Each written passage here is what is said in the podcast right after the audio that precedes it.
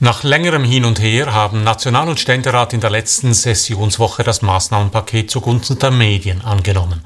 Während sieben Jahren sollen die Medien in der Schweiz jährlich mit zusätzlich 120 Millionen Franken unterstützt werden. Allerdings haben bürgerliche Politiker bereits das Referendum gegen die Vorlage lanciert. Sie kritisieren, die zusätzlichen staatlichen Subventionen würden das Ende der unabhängigen Medien in der Schweiz bedeuten. Auch Medienschaffende kritisieren die Förderung, sie setze falsche Anreize. Stimmt das? Was genau ist ein unabhängiges Medium? Ich glaube, Politik und Medien blicken bei der Kritik an der Medienförderung in die falsche Richtung. Es geht nicht um die Medien, es geht um die Bevölkerung. Mein Name ist Matthias Zehnder. Ich gebe Ihnen hier jede Woche zu denken. Mein Thema Medien und die Digitalisierung, mein Angebot konstruktive Kritik. Wenn Ihnen das gefällt, drücken Sie doch den Knopf für Abonnieren, dann verpassen Sie meinen nächsten Kommentar nicht.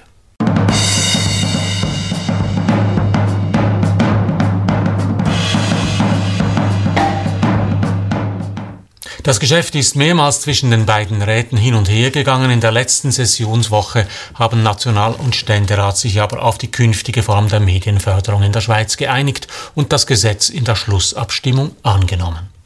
Während der nächsten sieben Jahre sollen Medien in der Schweiz jährlich mit 120 Millionen Franken zusätzlich unterstützt werden.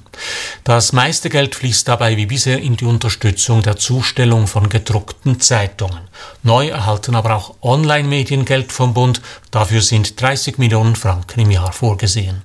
Damit sollen Online-Angebote unterstützt werden, die sich nicht nur über Werbung finanzieren, also kein reines Reichweitenmodell fahren. Der Bund beschränkt seine Unterstützung dabei auf maximal 60 Prozent des Umsatzes, den ein Online-Angebot über Nutzergebühren oder Mitgliederbeiträge macht. Ursprünglich sollte im Gegenzug dazu das Online-Angebot der SAG eingeschränkt werden, doch davon hat das Parlament nun abgesehen. In trockenen Tüchern ist die Medienförderung damit aber noch nicht. Im Parlament erzielte die Medienförderung in der Schlussabstimmung zwar ein eindeutiges Resultat, trotzdem wollen bürgerliche Politiker und ein Komitee namens Nein zu staatlich finanzierten Medien das Referendum gegen die Gesetzesänderungen ergreifen. Das Hauptargument des Komitees lautet, wenn der Staat die Medien füttert, werden sie zu Staatsmedien. Der Volksmund wisse, wes Brot ich es, des Lied ich sing. Staatsfinanzierte Medien könnten ihre Funktion als vierte Macht im Staat nicht erfüllen und würden die Demokratie schädigen, schreibt das Komitee. Die Staatssubventionen bedeuten das Ende der freien und unabhängigen Medien in der Schweiz.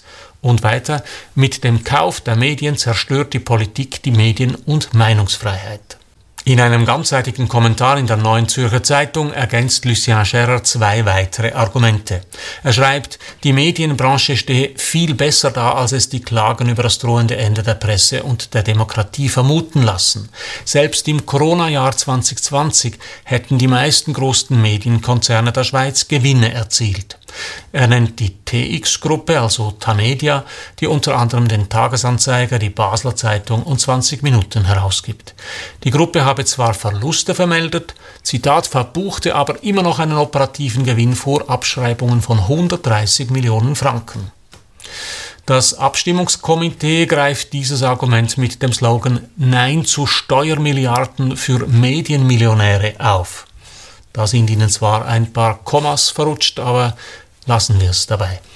Das sagt auch Christian Keller, Gründer und Chefredaktor des Online-Magazins Prime News in Basel in einem Talk auf Telebasel. Er sehe nicht ein, warum die Großverleger Wanner und Supino so viele Millionen für ihre Konzerne erhalten sollten. Scherer nennt in der NZZ noch einen weiteren Kritikpunkt. Er schreibt, die Risiken und Fehlanreize, die man mit dem basarmäßig ausgehandelten Medienpaket in Kauf nimmt, sind groß. Von Fehlanreizen und einer Einmischung des Staats ins Businessmodell der Medien spricht auch Christian Keller. Gemeint ist damit nicht nur die Unterstützung von Online-Medien, die nur jenen Angeboten zukommt, die über ein Bezahlmodell verfügen. Gemeint ist auch die Unterstützung der Großverleger mit ihren maroden Druckmaschinen. Der Staat stützt ein Medien- und Geschäftsmodell, das dem Untergang geweiht ist und verhindert damit Innovation und Fortschritt. Es sind also im Wesentlichen drei Argumente. Erstens, Medienförderung zerstört die Unabhängigkeit der Medien. Zweitens, gefördert werden Großverlage, die das Geld gar nicht nötig haben. Und drittens, der Staat setzt mit seiner Förderung Fehlanreize. Schauen wir uns die drei Argumente etwas genauer an. Zerstört der Staat die Unabhängigkeit der Medien? Auf den ersten Blick klingt das ja logisch. Wes Brot ich esse, des Lied ich sing, schreibt das Referendumskomitee auf seiner Website. Ich frage mich, was das für ein Lied sein soll, das die staatlich geförderten Medien da singen würden. Luciana Scherrer schreibt in der NZZ, Zitat, für Politiker und Verwaltungen ergeben sich ganz neue Einflussmöglichkeiten. Je mehr sich die Medien wie unrentable Bauernbetriebe vom Staat aushalten lassen, desto leichter lassen sie sich unter Druck setzen. Von wem genau sie sich unter Druck setzen lassen würden, führt er nicht aus. Nehmen wir ein lokales Online-Medium. Maßstab für die Förderung des Online-Mediums ist der Umsatz, den das Medium mit zahlenden Abonnenten oder Spendern macht. Das Ticket für die Förderung ist also der lokale Erfolg. Der Hebel ist die Zahl der überzeugten Nutzerinnen. Anders als bei einer gedruckten Zeitung, wo die Abozahlen auf der Redaktion wenig präsent sind, ist der Erfolg im Nutzermarkt in einem Online-Medium oberste Priorität. Die meisten MitarbeiterInnen haben die Zahlen entsprechend ständig im Auge. Wird das Medium staatlich gefördert, steigt die Bedeutung der Nutzerinnen noch. Es kommt in erster Linie auf sie an, nicht auf den Staat. Dazu kommt, wen meinen die Kritiker genau mit dem Staat? Für die Unterstützung ist das Bundesamt für Kommunikation zuständig. Lokale Online-Medien berichten aber über lokale Politik, also über den Kanton und seine Gemeinden. Auch auf Bundesebene gibt es einen großen Unterschied zwischen der Bundespolitik, wie sie sich im National- und Ständerat abspielt, und den Interessen der Verwaltung, wobei es die Verwaltung ebenfalls nicht als Einheit gibt. Jetzt könnten Sie einwenden, Wes Brot ich esse, des Lied ich sing, gilt trotzdem, Menschen neigen nun mal dazu, sich den Interessen jener zu fügen, die ihnen Geld geben. Das ist ein interessanter Einspruch, er führt uns nämlich zu einer grundsätzlichen Frage. Gibt es überhaupt unabhängige Medien? Das Referendumskomitee schreibt, die Staatssubventionen bedeuten das Ende der freien und unabhängigen Medien in der Schweiz. Das suggeriert, dass Medien ohne staatliche Unterstützung frei und unabhängig sind. Aber sind sie das wirklich? Ich würde meinen, die allermeisten Medien kennen drei Abhängigkeiten. Da ist zuallererst die Abhängigkeit vom Nutzermarkt. Wir haben es schon erwähnt. Kein Medium ohne NutzerInnen. Kein Medium kann es sich leisten, gegen seine NutzerInnen anzuschreiben oder anzureden. Der Schweiz ist das bekannteste Beispiel dafür Markus Somm und seine Basler Zeitung. Der Zürcher hat jahrelang eine Zeitung am Basler Publikum vorbeigestaltet. Keine andere Zeitung hat in der Zeit so viele LeserInnen verloren. Die kann man alle als dumm, links und mimosig bezeichnen. Tatsache bleibt, jedes Medium ist vom Erfolg im Nutzermarkt abhängig. Die zweite Abhängigkeit ist der Werbemarkt. Wenn ein Medium im Werbemarkt aktiv ist, dann ist es abhängig von der Gunst der Firmen, die Anzeigen und Werbung schalten. Und das kann direkt Folgen für den Inhalt haben. Auch dafür gibt es in der Schweiz einschlägige Beispiele. Ich denke daran, wie die Autoindustrie den Tagesanzeiger boykottierte und der Tagi darauf eine Autoseite einführte. Heute sind die wichtigsten Inserenten in der Schweiz erstens der Detailhandel, also Co, Migro, Aldi, Lidl und Volk, zweitens die Telekom-Anbieter, Swisscom, Sunrise, Salt und UPC und drittens die Autoindustrie. Der Volksmund weiß, wes Brot ich esse, des Lied ich sing. Glauben Sie, das gelte nicht für die großen Anzeigenkunden? Nutzermarkt und Werbemarkt sind die beiden Märkte, in denen die Medien aktiv sind. Es gibt aber noch einen dritten Markt in Anführungszeichen, der für die Medien wichtig ist. Es ist der Markt der sozialen Anerkennung. Es ist das soziale und das politische Umfeld der Redaktorinnen und Journalisten, das Beziehungsumfeld der Chefredaktorin des Verlegers. Früher war das Umfeld der Chefetage geprägt durch den Rotary Club und die lokale FDP. Heute ist es vielleicht der Freundeskreis oder die Bekannten im Quartier. Kein Mensch kann sich dem Einfluss seiner Freunde und Beziehungen entziehen. Da geht es um Wohlwollen und Anerkennung, um Wertschätzung und vielleicht um Einfluss. Nennen wir diesen Teil neben Nutzermarkt und Werbemarkt den Markt der Anerkennung. Medien sind also abhängig von ihren Nutzerinnen, wenn sie Werbung verkaufen, von den Werbekunden und die Menschen, die die Medien machen, sind abhängig von der Anerkennung ihres Umfelds. So etwas wie komplett unabhängige Medien gibt es nicht und ich meine, das ist gut so. Medien sind ein Teil der wirtschaftlichen, der gesellschaftlichen und der politischen Welt. Wichtig ist dabei, die Abhängigkeiten bilden ein komplexes, kompliziertes Netzwerk.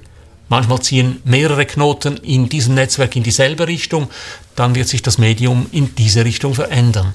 Manchmal widersprechen sich die Abhängigkeiten, zum Beispiel zwischen Nutzermarkt und Werbemarkt, dann bleibt das Medium wohl in der Mitte stehen und sucht den Ausgleich oder den Kompromiss. Das Ganze nennt sich Marktwirtschaft. Gefährlich wird es höchstens dann, wenn ein einzelner Player einen besonders großen Einfluss erhält, zum Beispiel wenn ein Medium etwa von einem einzigen Anzeigekunden abhängig ist.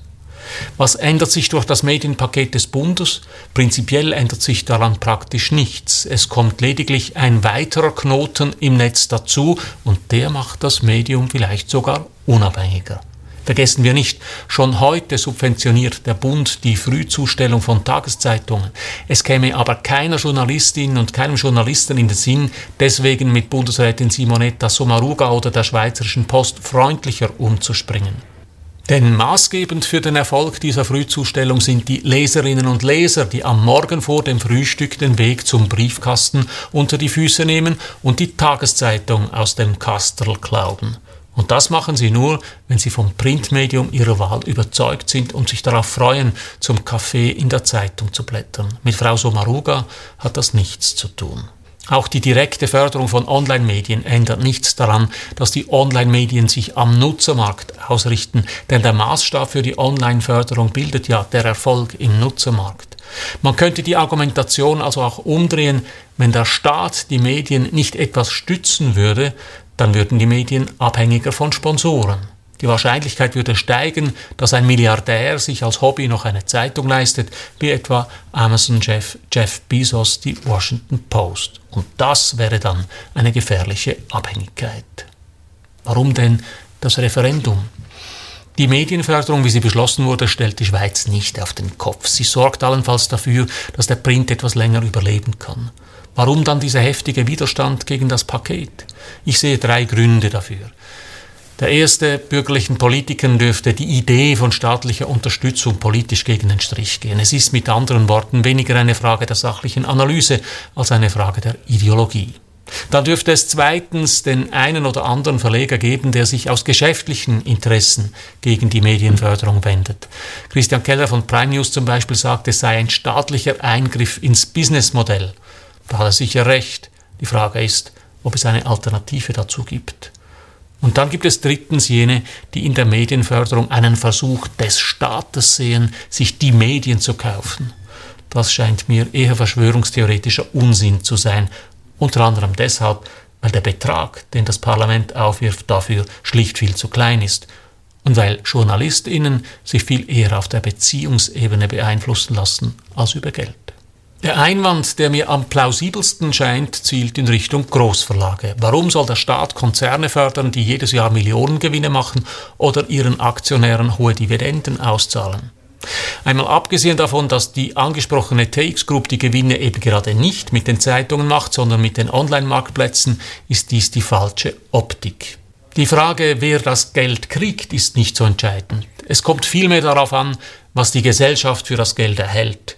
Denn das Parlament greift nicht in die Bundeskasse, weil Peter Wanner und Pietro Supino so nett gefragt haben oder so beeindruckende Verluste präsentieren.